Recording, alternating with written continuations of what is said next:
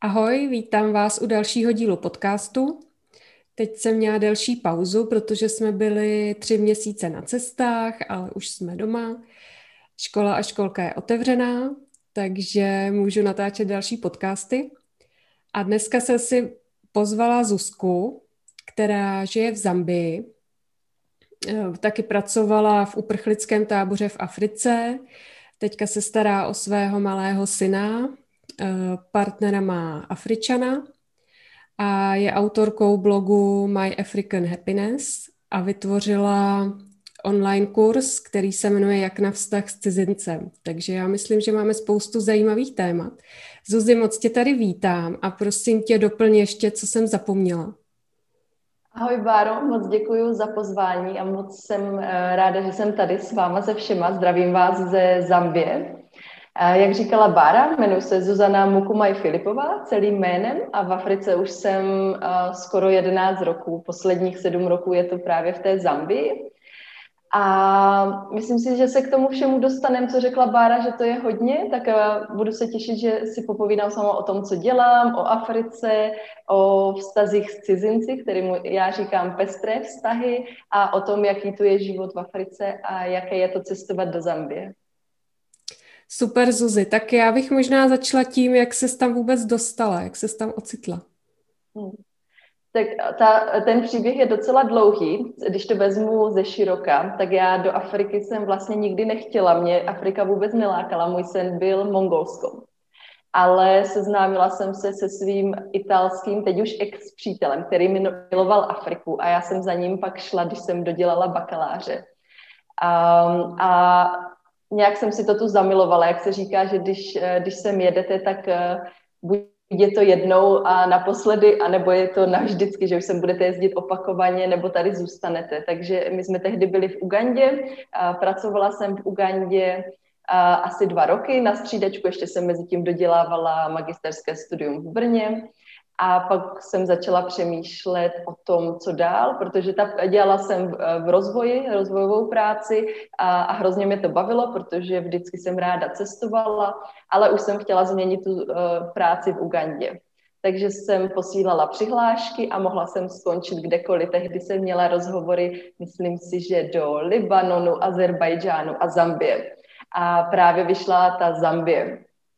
Takže v roce 2014 jsem se vydala do Zambie a pracovala jsem právě v tom uprchlickém táboře. Takže takhle jsem se dostala do Afriky a konkrétně i do Zambie. Zuzko, já jsem tě viděla v jedné online konferenci a tam mě právě zaujal ten uprchlický tábor a on vypadal úplně jinak, než jak my to známe z médií nebo z Evropy. Že jo? Tak jak to tam vlastně probíhalo a e, kdo byli ty uprchlíci? Jo, tak v Zambii, jak, jak říkáš, tak ten uprchlický tábor je úplně jiný. Vypadá to spíš, jak kdyby zambijská nebo africká vesnice. On byl založený v 60. letech, kdy vypukla občanská válka v Angole, takže hodně uprchlíků tam tehdy přicházelo v 70., 80., 90. letech během občanské války z Angoly. A tehdy tam bylo mnohem víc lidí, než když jsem tam byla já, že v, těch, v té době tam bylo 70 tisíc lidí, ale když já jsem tam byla v tom roku 2014-2015, tak už to bylo uh, kolem 20 tisíc lidí, jestli si dobře pamatuju. A byla to většinou pra, uh, právě ti bývalí uprchlíci z Angoly. Proč říkám bývalí? Uh, je proto, že už uh, občanská válka skončila uh, v roce 2003 a, a Angola už je bezpečná. Takže většina uprchlíků už jim skončil ten uprchlický status a mohli se vrátit buď do, do Angoly domů, anebo zůstat v, v, v Zambii a získat zambijské občanství. A to byl právě velmi unikátní program tady v Zambii, která jako jedna z mála afrických zemích nabídla tady tuhle možnost bývalým uprchlíkům zůstat v té zemi. Oni pak dostali i pozemek, kde si mohli hospodařit, postavit dům, dostali podporu od vlády i od UNHCR a mohli po deseti letech pak získat zambijské občanství. Takže já jsem pracovala právě tady s těmi, těmihle lidmi, těmi eh, Angolany, co se rozhodli zůstat v Zambii. Kromě Angolanů je v Zambii z uprchlíků ještě lidé z Konga, protože ty nepokoje v Kongu jsou bohužel doteď, takže ti přicházejí neustále. A pak také pár uprchlíků třeba z Burundi, ze Somálska, ale i Ugandy, co přišli dřív a ještě teda Rwandiany, kteří přicházeli v 90. letech během rwandské genocidy. A ten život, já jsem tam byla rok a půl a žila jsem přímo v uprchlickém táboře jakožto jediná Evropanka nebo bílá žena. A všichni, co třeba pracovali s OSN, tak uh, tam nebydleli. Oni bydleli až ve městě, které bylo hodinu a půl od tábora. Takže já jsem tam měla svůj uh, malý domeček, uh, nebyla tam zavedená elektřina, vod, vodu jsem musela chodit uh, ke studně. A a možná ještě se vrátím trochu k tomu, jak to tam teda vypadalo, protože jsem řekla, jak ves, eh, vesnice v Zambii nebo v Africe, tak to byl, eh, ten tábor měl 720 čtverečních kilometrů, takže to bylo opravdu, opravdu veliké, že od začátku do středu bylo 20 kilometrů. A byly tam různé domečky, políčka, takže to vypadalo, jak kdybyste žili někde v buši eh, na africkém venkově. Já, já jsem tehdy eh, neměla auto, naše organizace neměla auto, takže jsem třeba chodila pěšky těch 20 kilometrů, když jsem chtěla na víkend jet právě do toho města a často jsem chodila na procházky, protože tam nebylo moc co jiného dělat. Tak když tak se eh, klidně, Báro, ptej, já jsem to tak zhrnula, tak jo. Určitě, napadá mě několik otázek k tomu hnedka. Eh, tak eh, jaká byla teda tvoje náplň práce? A druhá otázka, jestli ti tam nebylo smutno, jestli jsi tam necítila izolovaná a jestli jsi nechtěla radši bydlet taky v tom městě. Tak to je první. Já jsem, já jsem pracovala s Charitou eh, Česká republika a měla jsem na starosti projekt, který pracoval s mladými bývalými angolskými uprchlíky a zambíci a byl to program na vzdělávání, protože ty možnosti v tom uprchlickém táboře na vzdělávání jsou velice omezené. Samozřejmě jsou tam základní školy, je tam jedna střední škola, ale pokud někdo chce nějaké odbor, odborné nebo vyšší vzdělání, tak těch možností je velice málo. A právě ten program, co jsem vedla, tak poskytoval stipendia těm mladým lidem na odborné vzdělání právě v tom městě kousek od tábora, které se jmenovalo Solvezi. Takže um, mladí Zambíci a Angolci mohli studovat třeba, um, uh, jak se to řekne česky, food processing, jak kdyby na kuchaře, pak na, na krejčí, na automechaniky nebo metal fabrication, to taky nevím, jak se řekne česky.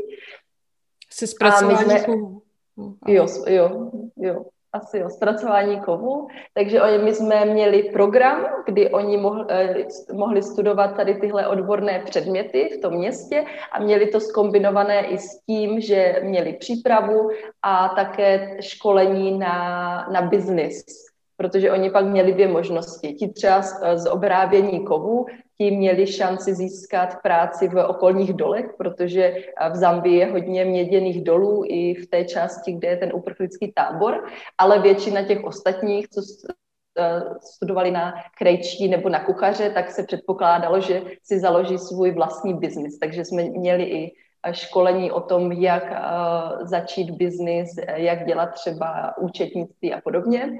A pak do začátku, poté, když skončili úspěšně ten program, tak měli uh, šanci získat podporu, co se týče jakby peněžní na začátek toho biznisu, anebo peněžní na to, aby mohli jít někam na stáž a získat ty zkušenosti.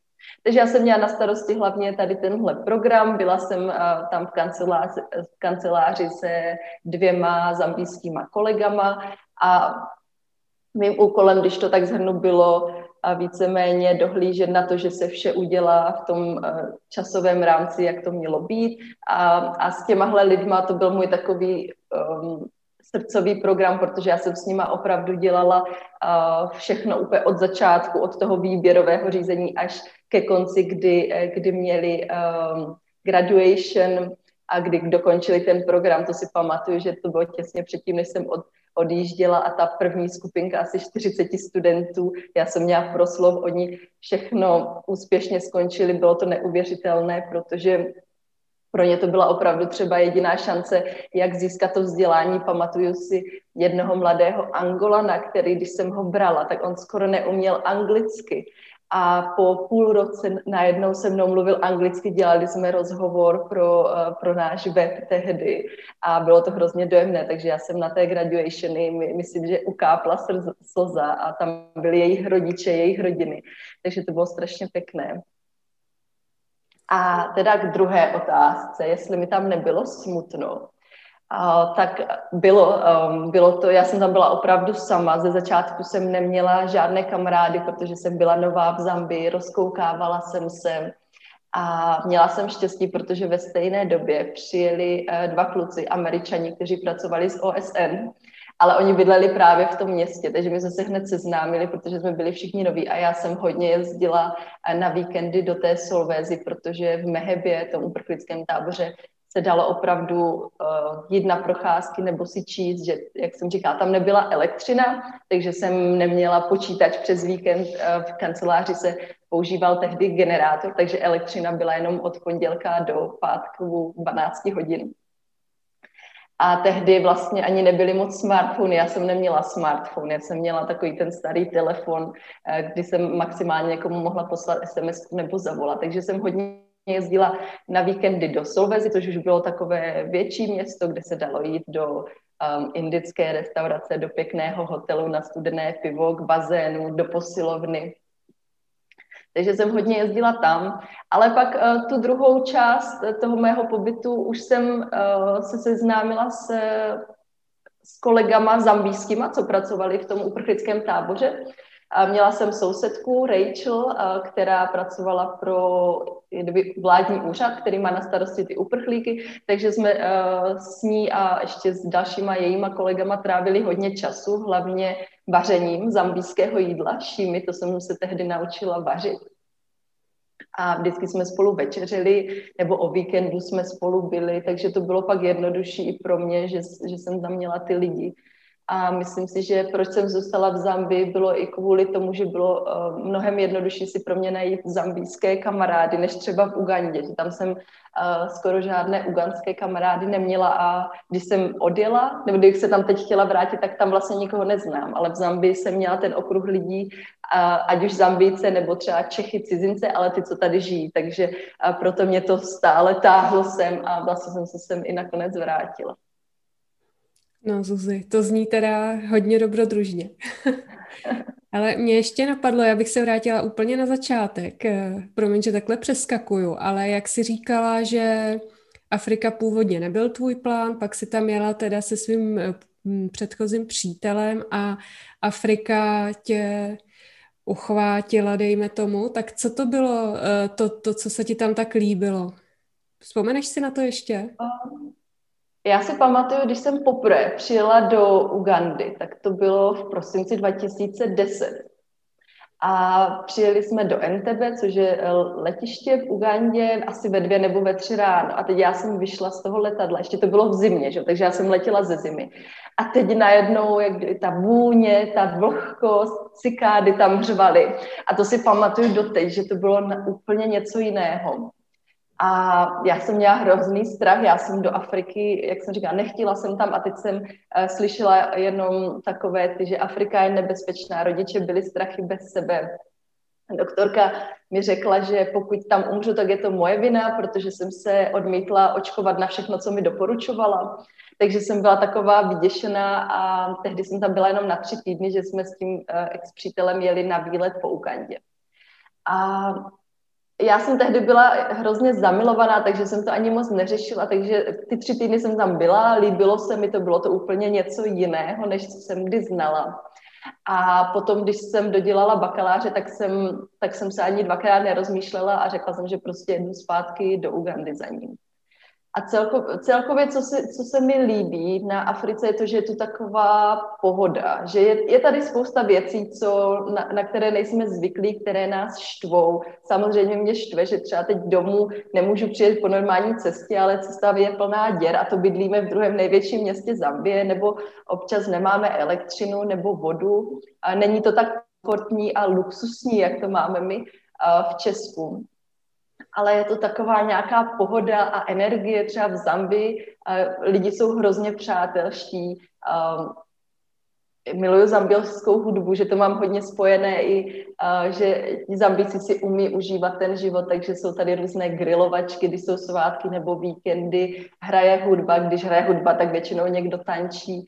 A je to takové, já, já to ani nedokážu vlastně popsat, že to, to musíte asi zažít, že uh, že teď jsem se bavila s kamarádkou a řík, ona, která taky žije v Africe, v, v jiné zemi, a říkali jsme obě, že my už tu asi zůstaneme, protože i když nás to ty věci štvou, tak je to něco, co co nás tu drží a když pak uh, přijedu do Česka, tak už se pak po, po dvou nebo po třech týdnech už se těším zpátky, protože už jsem uh, zvyklá na ten africký styl a v Česku mi přijde všechno hrozně uspěchané, všechno musí být přesně naplánované a všechno musí být podle toho, jak, jak, uh, jak to každý představuje.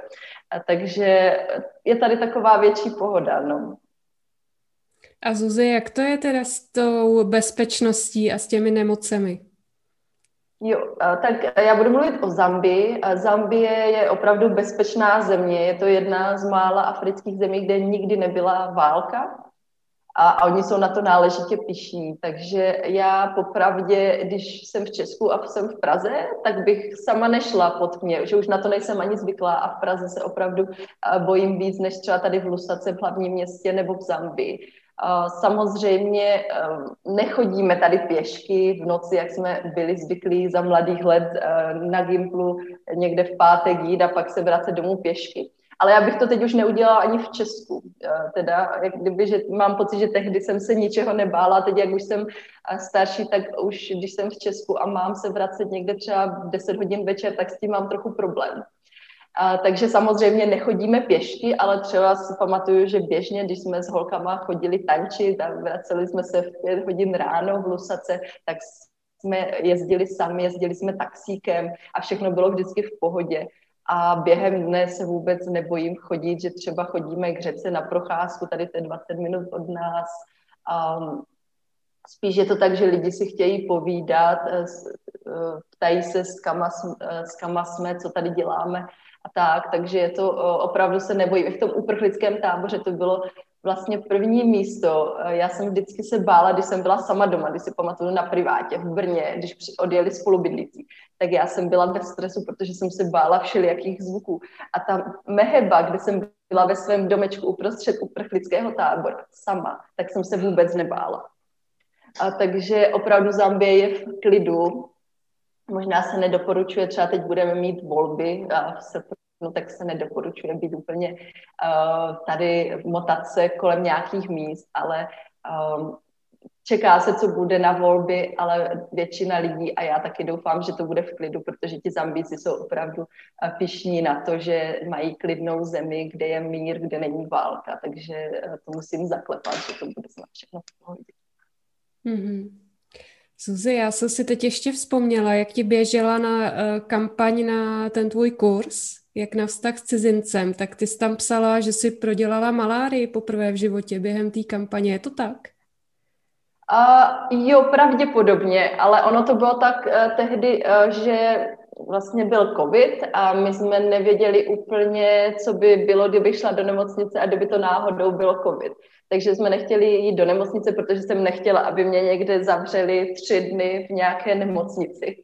A to, do toho vstoupil můj muž, který řekl, že to je malárie, protože on to pozná.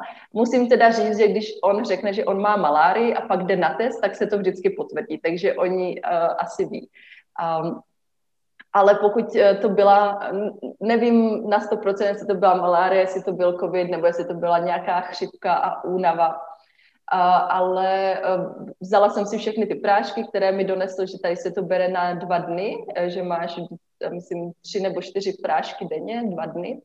A pod, ty prášky pomohly. Takže nevím, jestli to teda bylo ono.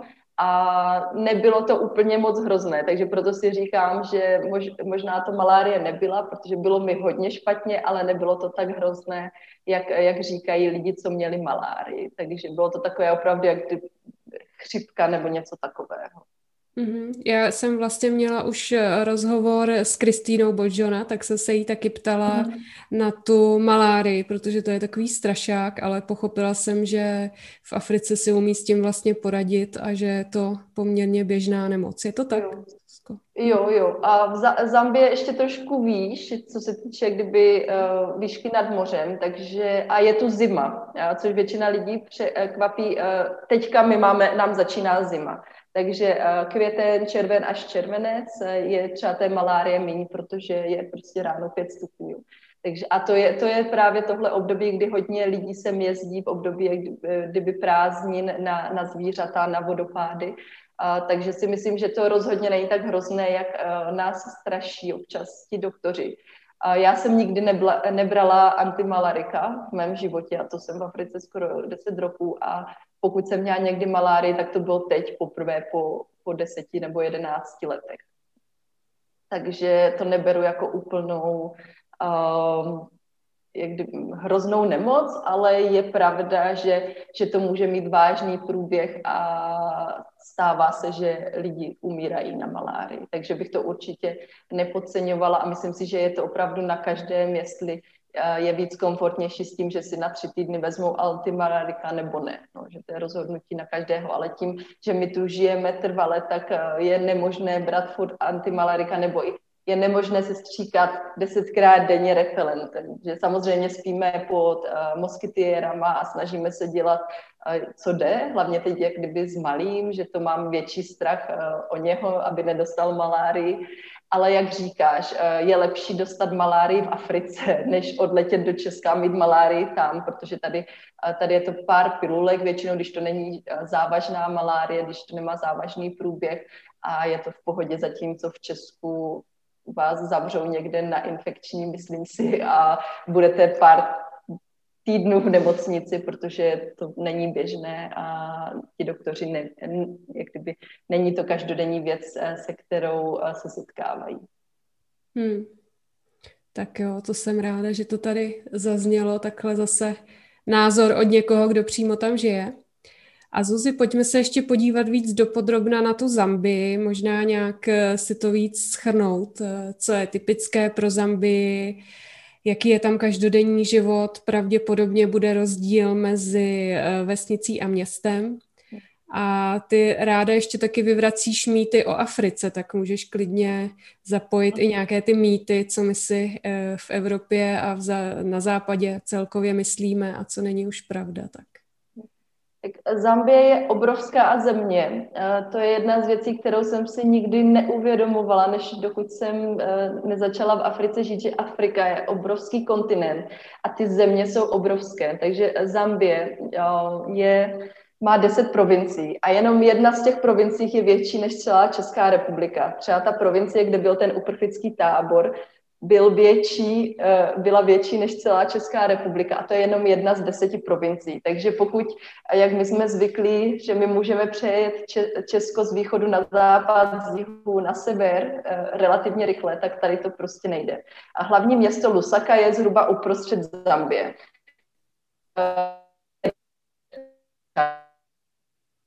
no, na jich k Viktorijným vodopádům, na východ, tak je to většinou minimálně den cesty, že opravdu 12 hodin nebo 10 hodin autobusem. Takže když jsem tady pracovala, tak pro mě bylo běžné, že třeba každý týden, když jsem přejížděla, tak jeden den týdně jsem strávila 10 nebo 12 hodin v autobusu, že je to opro, opravdu obrovská země a pokud sem pojedete, tak s tím počítat. Samozřejmě autem je to rychlejší, nemusíte si zastavovat, když zastavuje autobus a tak. Lítají i letadla, ale to je taky další rozdíl, třeba eh, když se srovná s Ázií, tak tady ty vnitrostátní lety i lety mezi africkými zeměmi jsou hodně drahé. Takže já jsem za svých sedm let v Zambii letěla asi dvakrát, protože většinou to vyjde třeba na 200 dolarů ten jeden let že to opravdu není 40-50 dolarů, jako je to v Ázii. A takže pokud, a ještě když eh, teda sem přijedete a pojedete na Viktoriny vodopády, do národních parků, tak ty místa samozřejmě nejsou u sebe a je tam hodně toho prostoru uh, k tomu, že musíte strávit uh, tu, cest, uh, tu dovolenou na cestě. A Zambie má teďka 7, 17 nebo 18 milionů obyvatel, hodně to roste, já si pamatuju, když jsem přijela v tom roce 2014, tak to bylo kolem 14. Ale když se to spočítá na obyvatele na kilometr čtvereční, tak je to hrozně málo, že Zambie je spíš, e, patří k těm e, zemím, kde je hodně e, málo lidí, co se týče na plochu. Takže já, když jsem přijela z Ugandy, tak jsem měla hrozný šok, že tam, že tady nebyli žádní lidi. Že jsem měla pocit, že uh, oproti Ugandě tady bylo prázdno na ulicích. Uh, když jsem poprvé přijela z Kampaly do Lusaky, tak uh, jsem se jela ubytovat na hotel, kterou mi uh, uh, ta organizace, se kterou jsem řídila a já jsem si říkala, proč bydlím někde na kraji Lusaci, tady nenajdu ani jídlo, tady, tady to je úplně outskirt. A já jsem pak zjistila, že to bylo úplně centrum Lusaki. Takže že pokud uh, máte takovou tu představu, že Afrika je narvaná, když si představím třeba Nigérii nebo Dar es Salaam v Tanzánii, tak ve spoustě zemí to platí, ale v Zambii ne, protože tady těch lidí uh, moc není. Uh, co je typ, nejznámější je Zambie kvůli viktorijným vodopádům, které jsou na, na jihu, na hranicích s ze Zimbabwe, které jsou rozhodně nádherné a které stojí za to vidět. A teďka je právě období, kdy se na ně hodně jezdí, protože je v nich eh, voda po období dešťů. A pak jsou tu také nádherné národní parky, takže třeba uh, národní park Kafue nebo South Luangwa, jsou tu tady všechny ty velké zvířata, lvy, sloní, žirafy a, a rozhodně to stojí za to. A co bych třeba zmínila, co je moje oblíbená věc, je, že eh, největší migrace zvířat na světě, savců, se odehrává právě v Zambii. Vždycky na konci října a v listopadu. A je to migrace kaloniů, kteří přilítají z Konga a v jednom maličkém národním parku se tady uh, zabydlí na stromech a jich tam několik milionů. Takže se tam, když tam jedete se podívat, tak oni vás vezmou se na ty kaloně dívat, když uh, vylétají z těch hnízdiš večer, kdy uh, letí hledat jídlo. Takže to vidíte, že je úplně celé, napřed vidíte jednu černou tečku, dvě a pak je celé černé nebe. A pak v pět ráno, kdy oni se vrací, a, takže to je úplně nádherný zážitek a pokud tu budete v té době, tak bych to určitě doporučila. A kromě toho Zambie je plná vodopádů a když jedete do těch méně turistických uh, provincií, jako je třeba ta uh, severní nebo provincie Luapula, tak je tam spousta maličkých vodopádů, které nejsou tak velké jak Viktoriny vodopády, ale jsou nádherné a hlavně tam nejsou žádní turisti, že, že můžete mít kus takové nádherné přírody uh, pro sebe. A samozřejmě ještě na severu um, je jezero Tanganika, které protéká vlastně Tanzanii, začíná Urvandy, Burundi, takže to je taky krásná věc. Je to spousta věcí a myslím si, že by to chtělo minimálně měsíc nebo ještě víc eh, na to, to tady pořádně projet. A co, bych, co ještě zajímavé, abych teda nemluvila jenom o přírodě a o takových těch turistických atrakcích, tak mně přijde hodně zajímavé i vidět ten normální život. Takže když jste v Lusace a třeba vás baví tančit, tak bych rozhodně e, doporučila jít do jednoho z místních barů, protože když tam budete v pátek nebo v sobotu, tak, tak je, to, je to zážitek, to vidět, jak to funguje, jak, jak se lidi baví, jak se tančí. A jak jsem říkala, Zambíci jsou hrozně přátelští, takže rozhodně tam, kdybyste tam šli sami, tak tam sami nebudete. A třeba ještě zajímavá, my, uh, kde bydlíme my, uh, v provincii Copperbelt, což je uprostřed Zambie od sever, od, na sever od Lusaky a je to ta industriální část Zambie, kde je nejvíc těch měděných dolů. Takže to mi přijde taky zajímavé, že tady ten život je trošku jiný než v Lusace a jak v Česku je vždycky my z Moravy si děláme strandu z lidí z Prahy a naopak, tak tohle přesně funguje mezi Lusakou, hlavním městem a provincií Copperbelt. Um, je to třeba zajímavé, je, že je tady místo, říkáme tomu White Rocks, Bílé skály, což je jeden z bývalých eh, dolů. Dá se tam normálně jít, že to není oplocené nic a je, jsou to takové bílé skály, je to písek a vypadá to jak um, Mount Rushmore v Americe, taková ta hora, jak má vytesané hlavy prezidentů. Tak já, když jsem tam byla poprvé, tak jsem vůbec nevěřila, že to je v Zambii.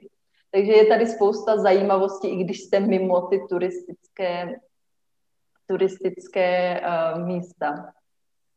Zuzia, co život na vesnici? Je to tak, jak my si to představujeme, že tam lidé žijí v chýších a nosí nějaké tradiční oděvy a tak?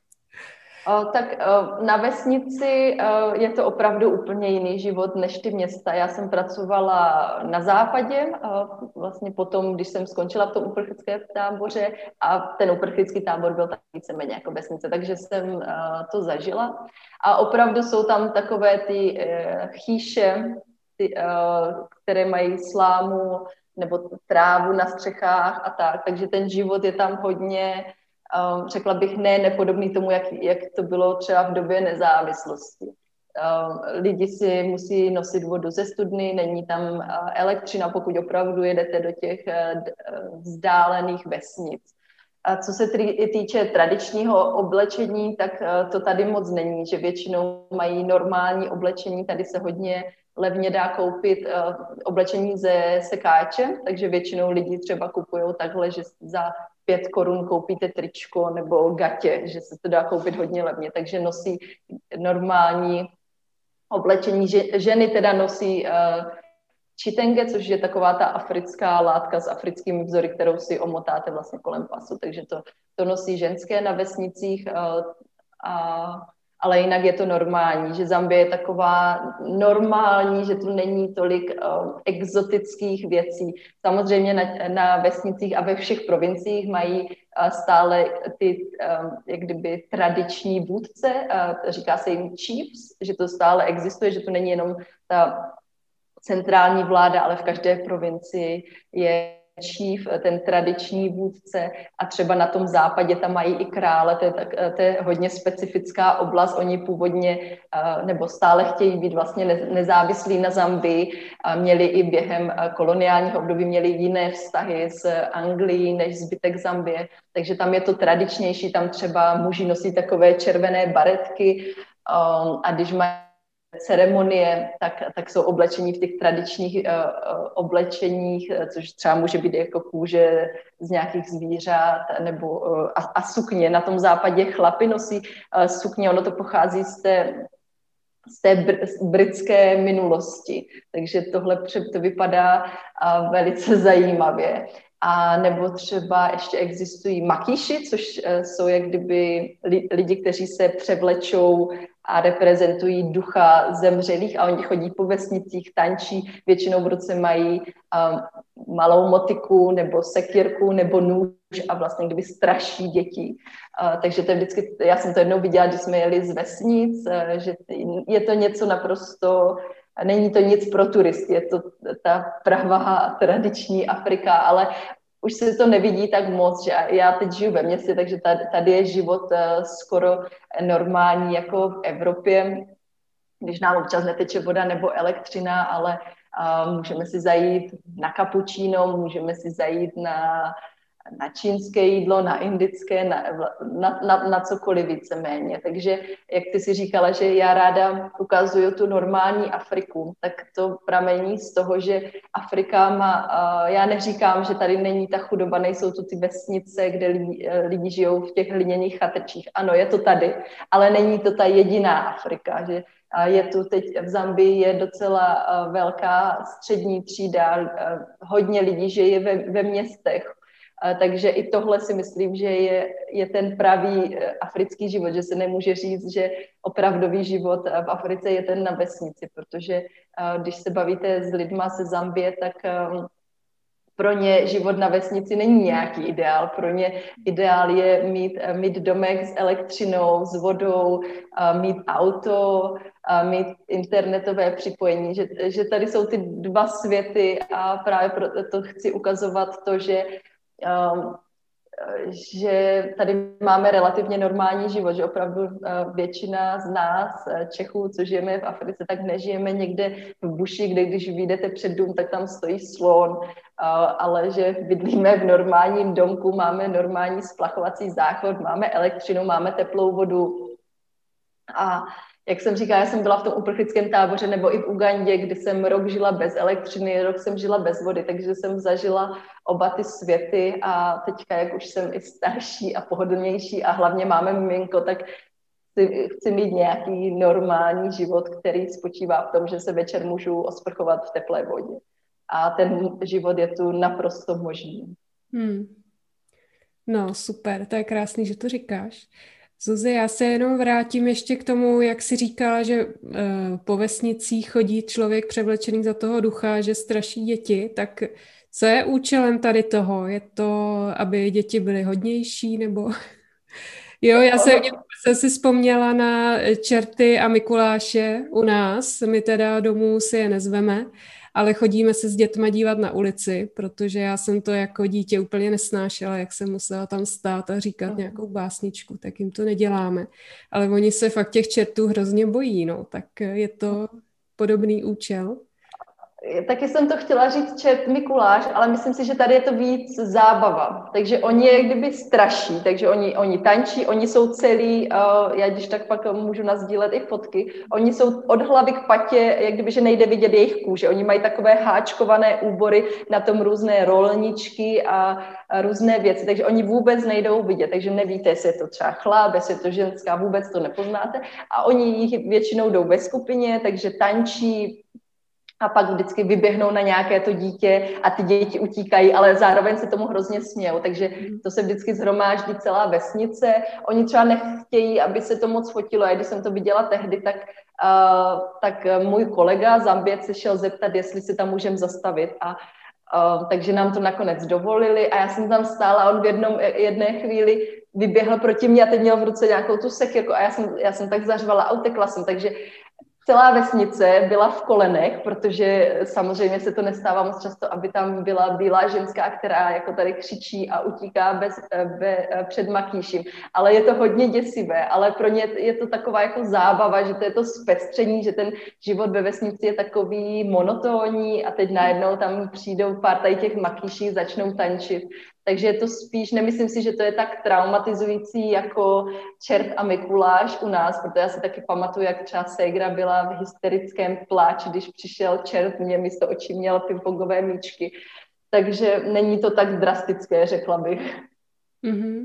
A je zatím nějaký ještě spirituální význam, jenom jestli víš, o proč se to vlastně dělá? A, Jo, ono to bylo, jak kdyby, eh, co mi vysvětlovali kolegové, tak původně to bylo součástí rituálu eh, dospívání kluků, že to, eh, že to reprezentovalo jak kdyby nějaké ty duše a tak, ale nevím přesně, co, protože už se to taky mění a ani ti kolegové mi pořádně nebyli schopni říct co. Takže uh, vím, že to bylo spojené tady s tím dospívajícím rituálem uh, chlapcům, ale teď už tam chodí po vesnicích normálně, že třeba holky mají zase jiné rituály, že to poznáte, když je dospívací rituál holek na vesnicích na tom západě, tak uh, kolem těch domů mají vyvěšené ty čitenge, ty látky, jak kdyby na, na stožárech, ale třeba tenhle rituál, a to i když jsem ženská, tak uh, to jsem se vůbec nedozvěděla, co se tam dělá, protože uh, oni si to hodně střeží, tak uh, ta kultura na tom západě ještě je opravdu jiná než zbytek Zambie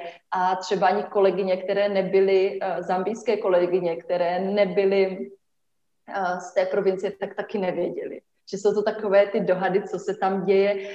Tady v Zambii existuje um, existují takové ty ženy, které učí ženy uh, před svatbou, co dělat. To, to vlastně v Česku nemáme, možná je to, to hodně zajímavé. Samozřejmě se to teď mění, že to začíná být víc business a není to tak tradiční, ale tady ty eh, ženy v, v se tomu říká Mwana Chimbusa, a tak oni mají ty sezení s těma budoucíma manželkama a vysvětlují jim všechno možné, jako jak se chovat k manželovi, jak uklízet, co dělat při sexu, uh, já jsem to nikdy nezažila a jenom to slyším z povídání, protože je tam, je to furt opředené trochu tím tajemstvím a tím, že to je opravdu jenom pro ty ženy, které tím rituálem prochází. Ale tohle dělají i ženy nejenom na vesnicích, ale i ve městech, ženy, které jsou vzdělané, které si berou třeba vysoce postaveného manžela, takže tohle dělají jak kdyby všechny um, vrstvy, ale jak říkám, už se to mění a třeba ty modernější ženy už to nechcou, ale... Mm-hmm. No tak to je zajímavé, že se to ještě udrželo, viď? Takovýhle věci, no, moc pěkný. Uh, Zuzi, já se tě ještě zeptám na výchovu dětí a potom půjdem na ty tvoje projekty, jo. Já jsem slyšela, že malej se tam už asi budí, tak ať to všechno stihneme. tak, uh, výchova dětí. Jak ty to vnímáš? Je tam rozdíl oproti Evropě? Nebo jo, je těch, těch rozdílů je docela hodně. Já jsem vlastně o tom na podzim psala nějaký článek na blog. A uh, asi tak začnu postupně. Co se týče možností, uh, tak těch možností je mnohem víc v Česku. Že třeba tady není tolik volnočasových aktivit pro děti, že v Česku, když se vám narodí miminko, tak můžete chodit do plavání, na jogu, na masáže, já nevím na co všechno. A že občas až my ty nové mámy jsme z toho, uh, nám jde hlava kolem, protože nevíme kam, co si máme vybrat. A tady pro ty, ty malé děti skoro nic, uh, skoro nic není. Uh, že já jsem našla jenom plavání, kdy uh, chodil malý, když mu byl rok a to tam byl nejmladší, že ty, ty, ty uh, druhé nejmladší děti byly třeba o rok starší. Ale pak všechno začíná tady až od třeba dvou, třech nebo čtyřech roků. A celkově je toho málo, že těch volnočasových aktivit v Česku je opravdu hodně a najdete všechno, všechno co chcete. Tady se dá najít uh, to plavání, třeba fotbal. Teďka je tady um, jedna španělka, která má takové centrum, která dělá právě zpívání, malování, ten bazén, ale my jsme v druhém největším městě Zambie, které má půl milionu obyvatel a tohle je jedna zhruba ze dvou nebo ze tří, jak kdyby center, kam ty děti můžou chodit. Takže je toho opravdu málo. Pak se to taky nedá sehnat všechny věci, co seženeme v Česku. Třeba teď já nemůžu sehnat svrchní plínky, protože používám látkové plínky, tak nemůžu sehnat ty svrchní kalhotky. Ale takové ty základní věci se dají sehnat, jako normálně se dají třeba sehnat plínky, hračky se dají sehnat, ale nejsou tak krásné a kvalitní, jak v Česku, že v Česku se hodně řeší, že všechno musí být z dobrého materiálu, netoxického, bio, všechno jídlo, všechno. A ta, to, je, to je opravdu luxusní věc, kterou si můžeme dovolit my v Evropě, zatímco v Africe se na tohle nehraje, že se nehraje na to, že musí být nějaká biokaše, kde není žádný cukr, tady je prostě jedna normální kaše, ve které je cukr. Hmm. Je, je to jiné, no, ale většina věcí se dá sehnat nebo, nebo třeba dovést z Jižní Afriky, ale je, je to o hodně dražší. Řekla bych, že, že výchova dětí tu může být uh, o hodně dražší, protože uh, tu na, navíc není ta podpora ze státu, samozřejmě nějaká a mateřská, rodičovská, to tady v Zambii neexistuje, takže ženy většinou chodí do práce relativně rychle, po šesti měsících, že když mají zaměstnání, tak v zambijském zákoně je šest měsíců, že mají právo na mateřskou a potom se vrací do práce. Co je tady běžné, a to je teda eh, rozdíl od Česka, je, že tady jsou chůvy a paní na pomoc v domácnosti což je, ta, to je možná jeden z důvodů, proč e, už si nedokážu moc představit život v Evropě, je to, že tady máme paní na uklízení a chůvu pro malého. Takže já, když pracuji z domu, tak ona je s ním doma a postará se o něho stejně tak, jak kdyby prostě uklidí, navaří všechno. A tady je to opravdu běžné, že i ty, jak kdyby nejen střední vrstva, ale i, i ti chudší mají vždycky někoho, kdo jim doma pomáhá, ať už je to třeba příbuzná z vesnice nebo tak. Takže to je, to je velká pomoc, eh, ta, eh, že já nemusím opravdu řešit to, že není umyté nádobí nebo že jsou rozházené hračky v obyváku, že není vyprané. To, to všechno dělá paní na uklízení a to, to je obrovská záchrana. Myslím, že by maminky v Česku hodně uvítali. A co je ještě e, jiné, a to je jedna věc, na kterou se snažím nemyslet, protože když na to myslím, tak mě to hodně stresuje, je, je ta otázka zdravotní péče a nemocí. Um, jak o, o malárii jsme se bavili, ale uh, a zdravotní péče, je, jsou tu hrozné uh, rozdíly znovu. Že na vesnicích ty zdravotnická centra jsou opravdu uh, hodně základní, řekla bych, že často třeba nemají ani uh, základní prášky nebo nemají elektřinu, takže je těch vzdálených vesnicích se může stát, že doktor rodí děti a má u toho baterku. To si nedělám srandu. Uh, a, ale ve městech jsou ty kliniky, které uh, jsou, jsou dobré. Já jsem třeba, když jsem byla těhotná, tak jsem měla ginekologa tady, uh, ale musí si to člověk zaplatit a ten třeba můj ginekolog byl výborný, on pocházel z Kuby. A když jsem pak přijela do Česka, tak uh, moje doktorka byla překvapená, že těch testů mám všechno jak v Česku a některé i navíc. Jo. A třeba co se týče i očkování pro děti, tak to povinné očkování tady je větší než to v Česku, protože jsou tu nějaké nemoci, na které třeba průjem, že tady se očkuje na takový ten virový průjem, což v Česku se nedělá. Takže uh, takže se to dá, ale třeba mě děsí to, že kdyby se stal malému nějaký úraz, kdyby spadl a zlomil si ruku, tak představa ho dostávat do nemocnice, že tady jako nebudu volat sanitku, protože nevěřím tomu, že by přijela, ale budu volat uh, manželovi, ať rychle přijede s autem a zavezeme ho domů, nebo vyběhnu někde na ulici a odchytnu nějaké první auto, že to je opravdu uh, luxus, že nám přijede sanitka do deseti minut a tohle je jedna z věcí, která mě teda docela děsí a doufám, že, že to nebudeme muset řešit. Tak přemýšlím, jestli mě ještě napadá a něco dalšího. Mě by, Zuzko, ještě zajímalo uh, ta výchova jako ze strany rodičů, jestli třeba vnímáš, že jsou víc autoritativní nebo víc vyžadují respekt od těch dětí. Jo, jo, to je, jo díky, že jsi mi to připomněla.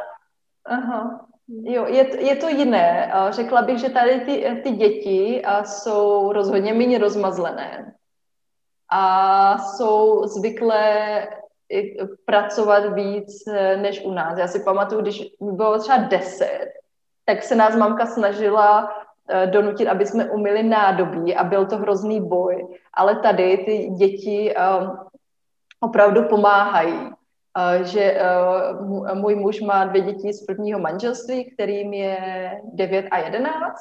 A když oni, oni jsou s náma, tak opravdu ta Janet, dcera, tak ona prostě zamete, umí nádobí a nemusíš jí to říkat. Že to není takové to, prosím tě, miláčku, umí nádobí a půl hodiny uh, vyjednávání o tom, co za to dostane, ale opravdu, jak kdyby ona sama řekne, ne, já to jdu umít, uh, ty to nemusíš dělat že ty děti jsou tady zvyklé pomáhat. A co je úžasné, a to fakt eh, obdivuju, že i takhle, jak kdyby malé děti, malé děti když jim je 9, 11 nebo čas 7, tak oni mají úplně jiný vztah k malým dětem, k miminkům a třeba jak kdyby k našemu synovi, kterému rok a půl, tak třeba i děti od sousedů, kterým je sedm, tak eh, oni si s ním hned začnou hrát a začnou se o něho hned starat, že když vím, že on tam někde chodí a sousedčina dcera je vedle něho, takže ho nenechá někde spadnout do keře, jo. Eh, tohle mi přijde hodně jiné. Možná to bylo tím, z jaké rodiny jsem já, že já jsem okolo sebe neměla vůbec eh, žádné děti a když se kolem mě náhodou nějaké miminko bylo, tak když mi bylo 20, tak se mi ho báli dát. Ale tady, uh, tady uh, musím říct, že třeba s klidnou duší nechám našeho malého s jeho bráchou a ségrou o samotě, jako ne na dlouho, samozřejmě jsem doma, na to jsem moc úzkostlivá a netypická v tomhle, protože Zambici nechávají děti třeba s chůvama o samotě nebo s, s bráchou se ségrou, ale vím, že když budou hodinu hrát v obyváku a já něco dělám v kanceláři, tak, tak je v bezpečí. A opravdu to obdivuji, jak oni se pěkně o ty malé děti starají. Mm-hmm. No, já jsem něco takového uh, v malé míře viděla i na Kanárech. Přišlo mi tam, že třeba u nás se často ty malé děti berou, takže jako otravují, že s nimi ty starší nechtějí moc být, ale tam se úplně automaticky kluk v pubertě třeba stará o, o nějaké menší dítě. No. To, mm.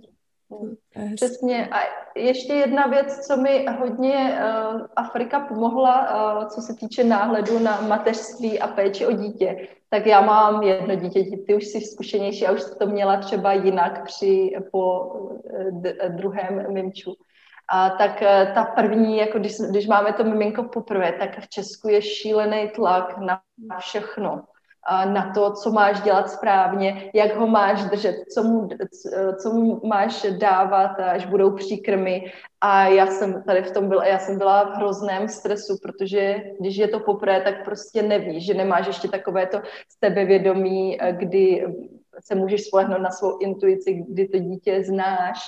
Um, a no prostě ten tlak už, už v porodnici od doktorky um, a tady je to klidu a díky tomu, že jsem si uvědomila, že ten český náhled je jenom je to jenom jedna perspektiva, že když se podíváme po světě, tak každý národ vychovává ty děti jinak a ve výsledku nemůžeme říct, že jedna, jedna věc je lepší nebo druhá že třeba tady v Zambii neřeší uh, sůl. Že v Česku je doporučení, že děti nemají dostávat vůbec žádnou sůl do jednoho roku.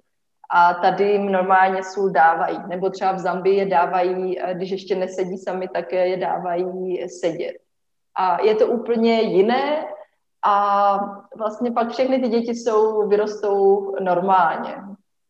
Takže tohle mi ukázalo, že se nemám stresovat a že když jednou za čas uh, moje dítě má v jídle sůl, tak prostě ho to nezabije a, a bude normálně fungovat, že to není jak kdyby, že nemusím se úzkostlivě starat úplně o všechno a být v hrozném stresu uh, z toho, že moje dítě nemělo super uh, bio kašičku uh, každý den na, na oběd, jo?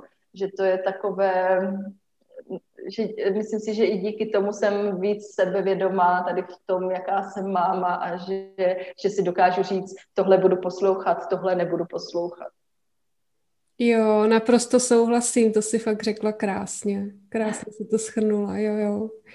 Jo, určitě je lepší tak poodstoupit, no. Já, jak mám hrozně ráda cestování, tak uh, mi to taky přináší tu jinou perspektivu. I jak se přesuneš třeba do jiné části světa, tak pak i ta fyzická vzdálenost ti umožní možná trochu větší nadhled nad tvým životem. A jo, Třeba tady je naprosto normální, že děti spí eh, v posteli s rodičema. Mhm. A já si pamatuju, když jsem, eh, když jsem si malého do, donesla, tak já jsem byla úplně vyčerpaná, protože jsem ho furt dávala jako do, do jeho postýlky, protože jsem to tak musela dělat. A když jsem po pár dnech jako řekla, ne, já na to kašlu a vzala jsem si ho do postele, tak mě jednak stresovala máma, že ho zalehnu a že, že se to nemá. A, a tady v Zambii je to naprosto normální, protože třeba na vesnicích, že jo, tady žádné postýlky pro děti nejsou a je to, je to úplně jiné, no, takže ta perspektiva je hodně jiná. Jo, jo, a tohle myslím, že už je docela běžný i tady, no. Mm. U těch, u těch já jsem chtěla říct, že si myslím, že se to mění i v jo, Česku, jo. ale já jsem to třeba hodně jako zažila, no, že já jsem uh, a to bylo před rokem a půl, že jsem hodně měla tady ty tlaky, takže já se na to dívám jinak, že já jsem možná v té době neměla uh, kolem sebe tady ten okruh lidí, ale co čtu a tak, tak už vím, že, že to je víc, uh, víc v klidu, i třeba nošení dětí, hmm. a, ale já jsem ty tlaky měla hodně velké. No. Jasně. Tak eh, Zuzi, pojďme ještě na ty tvoje projekty. Jak jsem říkala, máš blog My African Happiness, ale říkala jsi mi teď před rozhovorem, že to budeš nějak měnit. A potom máš eh, ten projekt teda zaměřený na ženy, které mají partnera cizince. Tak řekni nám mm-hmm. k tomu něco ještě. Dobře, tak já začnu tou Afrikou. A, a jak říká Bára, tak ten můj projekt Tvá, Tvá radost Afriky, tak to teďka měním. Začala jsem uh, blog jakby o mateřství, o hledání štěstí o Africe a teďka já budu měnit celé webovky uh, a budu se víc zaměřovat právě na ty vztahy žen s partnery z ciziny. Ale blog zůstane a hlavně si nechám svůj seriál Afričeši, který začal v září a který, eh, který kdy střídavě vždycky píšu eh, rozhovor eh, s Češkama nebo Čechama, kteří žijou v Africe a s Afričanama, kteří žijou v Čechách. Takže skrz tady ty rozhovory se snažím ukázat, jak, jaký je život v Africe, když tady žijeme jako Češi nebo Češky a jaký je život pro lidi z Afriky u nás v Česku. Takže to vždycky vychází jednou měsíčně, Měla jsem rozhovory s českýma ženama, které žijí třeba v Etiopii, v Malavi, na Madagaskaru a naopak zase mluvila s, s lidma ze Zambie, z Mali, z Gany, kteří žijou v Česku. Takže třeba teďka v květnu vyjde nový rozhovor s Češkou, která žije v Jihoafrické republice. Takže pokud vás zajímá Afrika, tak eh, vás zvu na, na svůj blog, eh, myslím si, že Bára nazdílí odkaz, ale počítejte s tím, že se eh, to bude brzo měnit, ten vizuál a vlastně i pak adresa. A co se týče těch vztahů s partnery z ciziny, tak to začalo vlastně relativně nedávno, protože já, já sama jsem si prošla takovou, jak bych řekla, trochu kostrbatou cestou a až v tom mém současném vztahu jsem si uvědomila některé věci, které jsem si říkala, že kdybych to věděla před eh, deseti lety, tak bych si mohla ušetřit hodně, hodně trápení. A právě proto jsem se rozhodla, že bych chtěla tady ty své zkušenosti a svou cestu sdílet s ostatními eh, ženami, které mají také partnera z ciziny. Protože Uh, ano, souhlasím s tím, že vztahy všeobecně ženy muži jsou, uh, jsou těžké, protože muži jsou úplně jiní než my, vůbec nás nechápou, my nechápeme je. Ale když máte cizince, tak tomu přidává ještě ta kulturní dimenze, to, že pochází z úplně jiného prostředí. Ať už je to francouz, což je třeba relativně blízko nám, tak ty rozdíly tam jsou. A když už je třeba to někdo z, z, z Jižní Ameriky, z Afriky nebo z Ázie, tak ty kulturní věci jsou uh, hodně jiné. Že, uh, jak Bara říkala, tak uh, v únoru jsem měla čtyřtýdenní uh, kurz o tom, jak na vztah s cizincem, kde jsme řešili uh, různé témata jako například třeba uh, společné trávení času, péče o druhého, konflikty, nebo o tom, jak kulturní uh, pozadí ovlivňuje uh, nás i vlastně našeho partnera. A tak jsme narazili na téma trávení společného času a že holky si stěžovaly, že mají problém s partnerem najít ty aktivity, které by je oba bavily. A my Češi třeba milujeme turistiku, my milujeme chození do přírody. A tak nějak často předpokládáme, že to milují všichni na světě. Ale třeba hm, nemusíme chodit daleko do Afriky, ale třeba Itálie, nebo holky, co měli muže z Portugalska, tak říkali, že oni nejradši jedou všude autem, neradi chodí pěšky. Stejně tak v Africe, tady jako nikdo si nejde z radosti projít do přírody, protože to kulturní pozadí je úplně jiné. Jak, jak říká můj muž, když já jsem musel chodit pět kilometrů do školy každý den tam a zpátky, tak mým cílem v mém životě je mít auto, protože nechci chodit všude pěšky.